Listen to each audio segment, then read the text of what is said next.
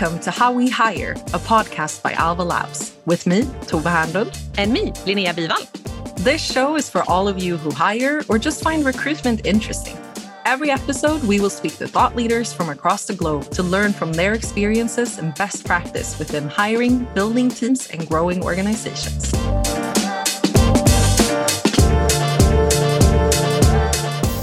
Hi, everyone, and welcome to the very first episode of How We Hire with me, Tove. And me, Linnea. Yay! Going forward, we'll interview lots of exciting guests from various types of companies and find out how they hire. But in this very first episode, I think it's really time for us to dig a little bit deeper into who you are, Linnea, and how you hire. So tell us a little bit about yourself. What do you do? Why are you so passionate about this? I will have to do for this first one. No, yes. So my name is Linnea. I am the head of people here at Alva. I have a background as I'm a licensed psychologist. I started working as a psychologist a couple of years ago, but never really worked as a traditional psychologist. Well, secret, I'm terrible at listening. I'm a lot better at talking.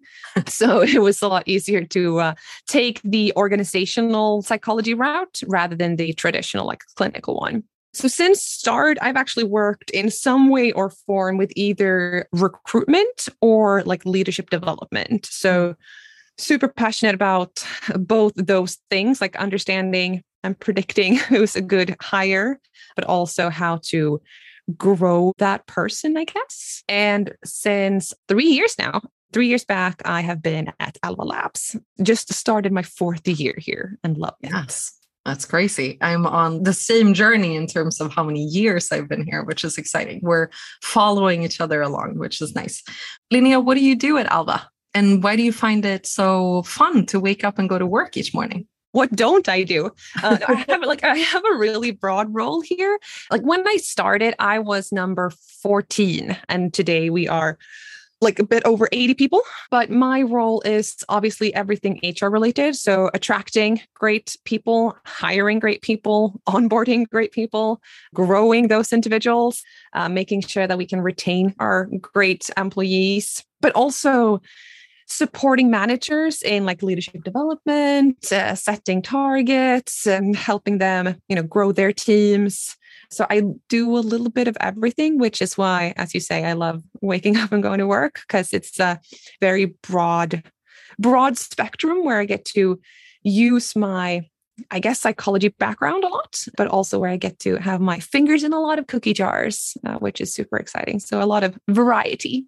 Yeah, absolutely. And I mean, coming in so early at a company, growing that much over the past few years, do you think that you've had a lot of use of your psychology degree? I mean, as you said, you might have some use of it, but how much of that do you think have benefited you in your role? I mean, as a psychologist, the most important perspective is to some extent like the individual. There's a lot of other like professions that focus more on the like system and stuff like that, the bigger organization. But I think it's going back to like, how can I understand and assess this individual and how can I make the most for like this person? How can I help them unleash their potential has been really helpful. And I guess if you know a psychologist and you know how annoying it is when you ask them questions, because it's always like, well, it depends, is the traditional psychologist answer. But I think that has actually helped in understanding that it's never black and white. It's always a bunch of different scenarios, a bunch of different factors that impact why people do what they do and how they behave and why things work the way they do. And I think that has helped me keep my sanity maybe in everything, like how quickly things change and just have some sort of understanding of people's reactions to the fast-paced growth. I mean, in terms of coming in early, you were a big part of setting the recruitment process, but how have that changed? I think this was the unique situation of being nerdy about recruitment in a company that actually works with recruitment. So the major building blocks were there, but of course, things have changed a lot. And I think if I'm going to share my darkest secret, yes, or I have more of them, but one dark secret that I have is that how actually afraid I was to take on this role because I don't have like technically an HR background. I know bits and pieces of it, but not everything, far from it. But it was scary going in like, okay, the area that I know the most is actually recruitment, and everyone else is also really, really have a lot of knowledge and understanding for it. So I was worried, like, what can I actually contribute with? But from when I started, we had some stuff in place, like we had some tech in place, like we had an applicant tracking system. We obviously had our own assessment tool. We had decent like interviews using like structured interviews. We already used some shape or form of a like work sample test, but it was obviously when we were not very well known. We didn't have like a strong employer brand for any or anything like that.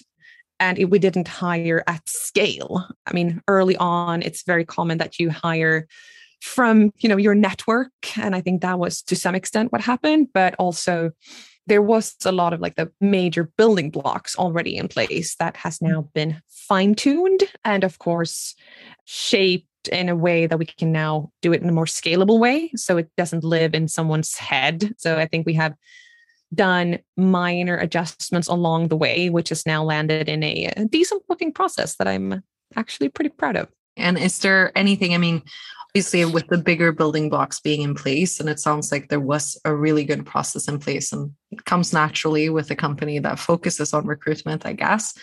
But was there anything looking back that you would have done differently in terms of implementing the updates that you did do?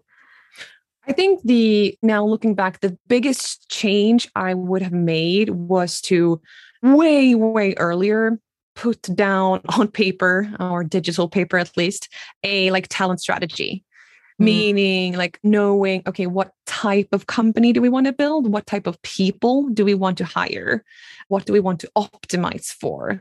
Because I think there have been a lot of discussions along the way. Like, is this the right type of demands for this role? Is this the right type of candidate? Are we expecting the right things? That could have been so much smoother if we had spelled out what we prioritized, because I mean, it's always going to be, you can't have everything. You're going to have to choose what's like most important early on in a startup journey.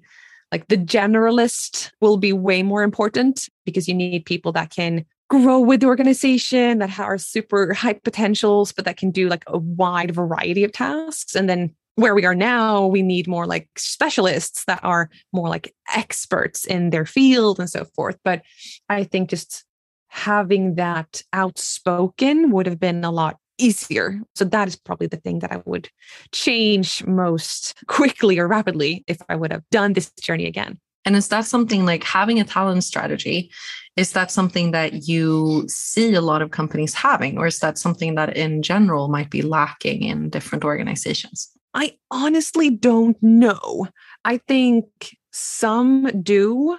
I think most organizations probably have a vague sense of it. And I think it's probably something that if you have like a larger recruitment team, you probably have more of that because you need to, as soon as you are more people that need to do the same stuff in a somewhat similar way, you need some sort of guiding principles. And I think this is one way, but I think this is rarely spoken of, to be honest, or maybe I just haven't heard it that much. But I think more companies would benefit from just understanding what is it that we prioritize. Like take as an example, we obviously value like diversity, which a lot of companies do.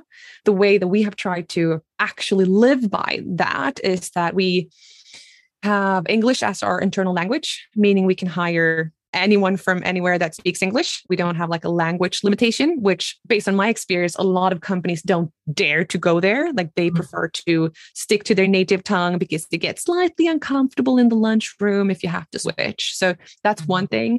Also the fact that we do, like we work hybrid, so you can work remotely if you want to, meaning again, we can hire from all over the world. That is, it sounds easy in theory, but that comes with a lot of challenges, legal challenges, but also like how do you create asynchronous work in a way that actually is helpful? How do you create engagement and culture and stuff like that? So I think, yeah, you have to, like, if you want diversity, you probably have to decide on some things that will increase that, which means that you will have other stuff that will be harder. Like you can't have a diverse team if you demand a specific language, a specific town that you have to live in, et cetera, et cetera. So just having that spelled out also means that, okay, then we know that if we hire, we could hire talent globally, either hire them remotely or actually bring them here if they are, and relocate people, and we can invest time and effort in that. Just having that as an actual strategy has been helpful now that we have it.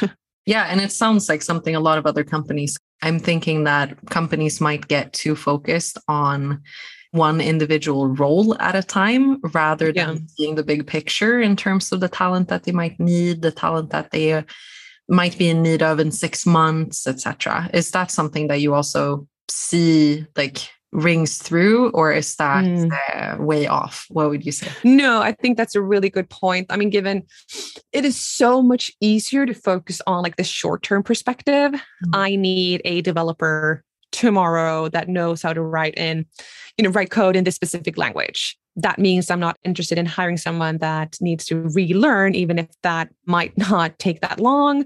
Mm. But it's so much more important for me to solve my immediate problem. So I think it's hard to live by a strategy, A, if you don't have one, but B, also because like the immediate needs of each individual, like hiring manager will to some extent impact what they want to focus on.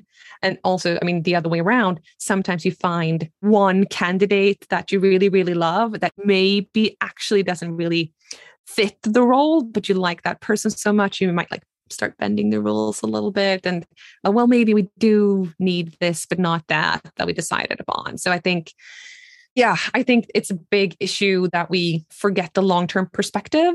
The average time someone stays with a company-ish is 3 years. That's probably going to decrease now.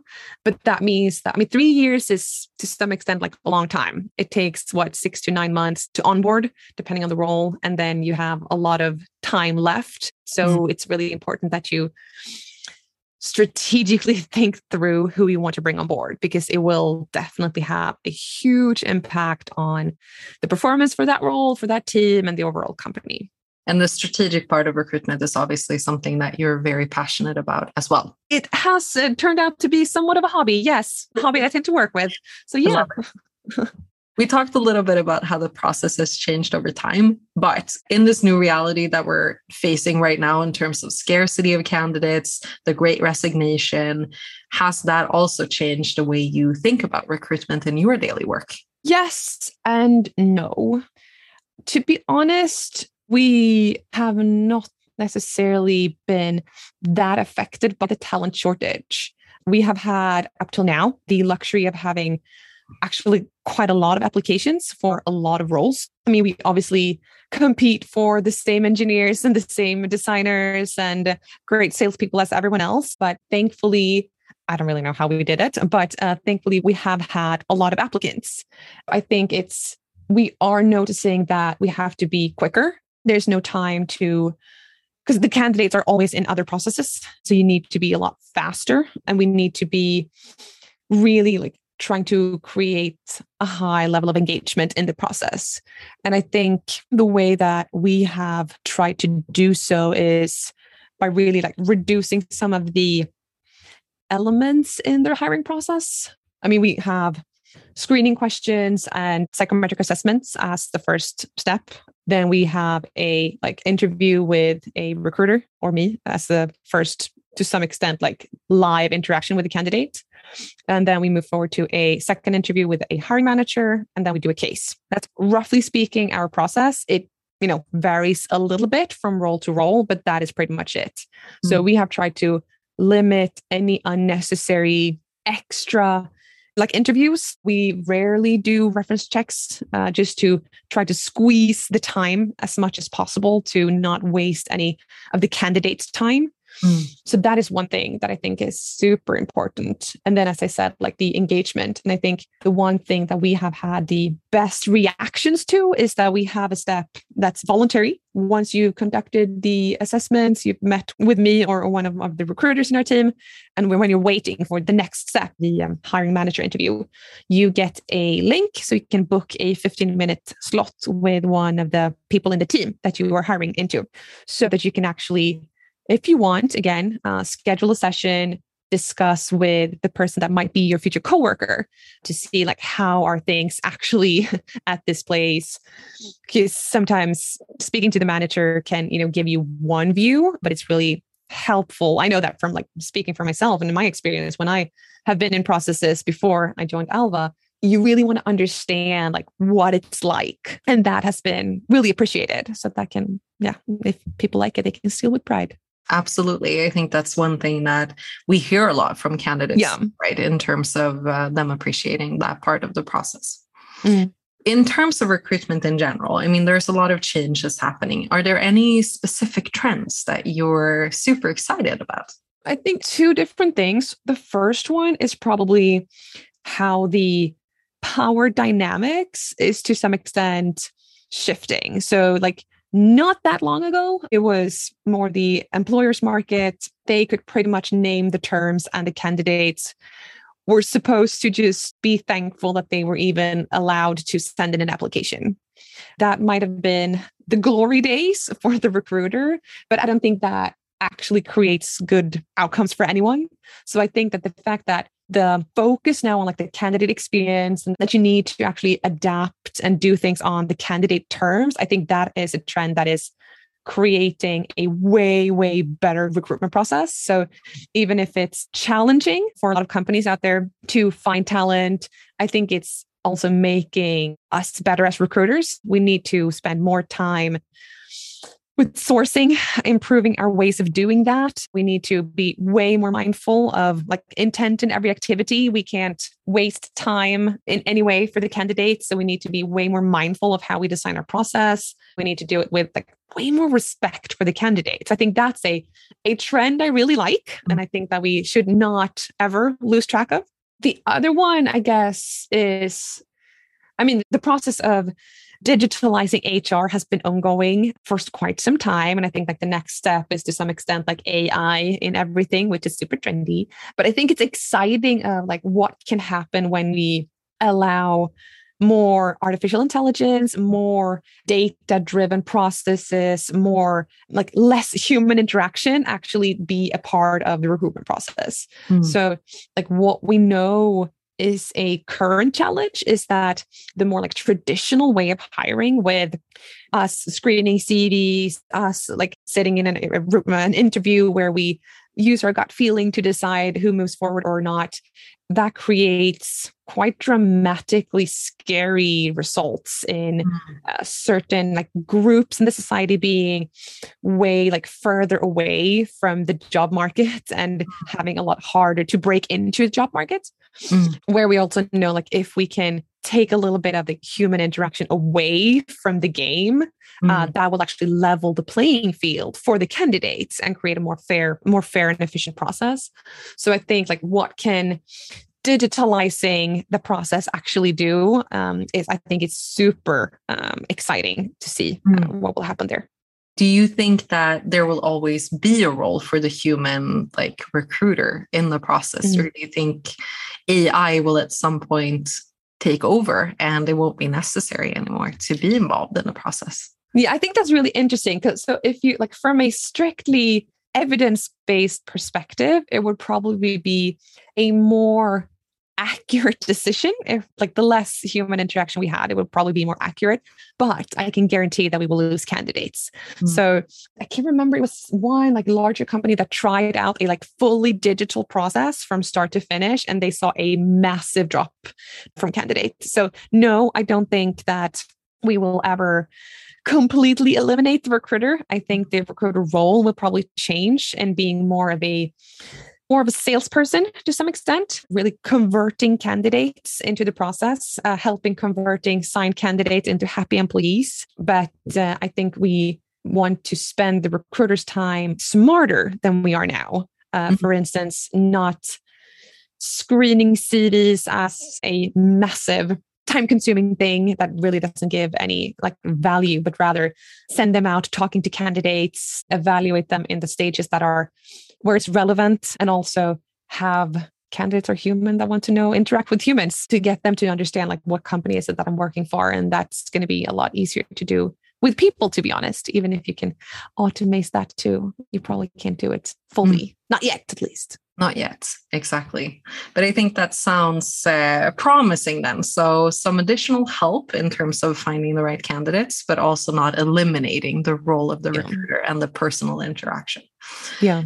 Do you have any tips? I mean, you talked a little bit about gut feeling earlier, and obviously the role of the recruiter. What you're saying now with AI is that AI can come in and kind of not have that gut feeling, provided that it has the right resources and data points behind it, of course. Major disclaimer, go AI, not great stuff. No, exactly. In terms of avoiding that gut feeling, do you have any other tips and tricks along the way that you want to share with other people who are facing hiring decisions right now, or making hiring decisions, and may or may not be relying a little too much on their gut feeling? I think the best way to put it is, or at least I think so, is that make sure that all candidates have the same experience and the same prerequisites. So I think one of the more common mistakes is that we treat each individual based upon what comes up in their interview. So we ask follow-up questions that are relevant only for them. We talk to references, digging into the issues that are only relevant for that specific candidates, which means that it's hard to compare. It's hard to compare apples and pears. So if you talked about one thing with one candidate and another with another candidate, it's going to be really, really difficult to compare who's the best to the best match for that specific roles. I think my pointer would be as much structure as possible, committing to a process before you actually engage in it, deciding beforehand, what is it that we're going to do? How we're going to do that? What is it that the candidate will get to meet in each step. So deciding on what tools, in what order, what questions will we ask, how will we combine the different data points from the different assessment methods. I think that's having a structure and sticking to it is probably the most important thing. And just a follow-up point to my own suggestion is probably to start small. I think rather learning from agile ways of working. It doesn't have to be this massive, let's create a project and we're going to redesign our entire hiring process and let's, shift it in 6 months from now. I would rather say try one thing in one process and see how that affects the outcome, see how that reacts with the candidates, with the hiring managers and so forth. So start small, I guess, and focus on one thing, try one new interview question or try one new way of running reference checks or the list can be made long, but try small and evaluate what works for you. But structure is key. Structure is key. Yeah, absolutely. And one more question before we round off this episode a little bit.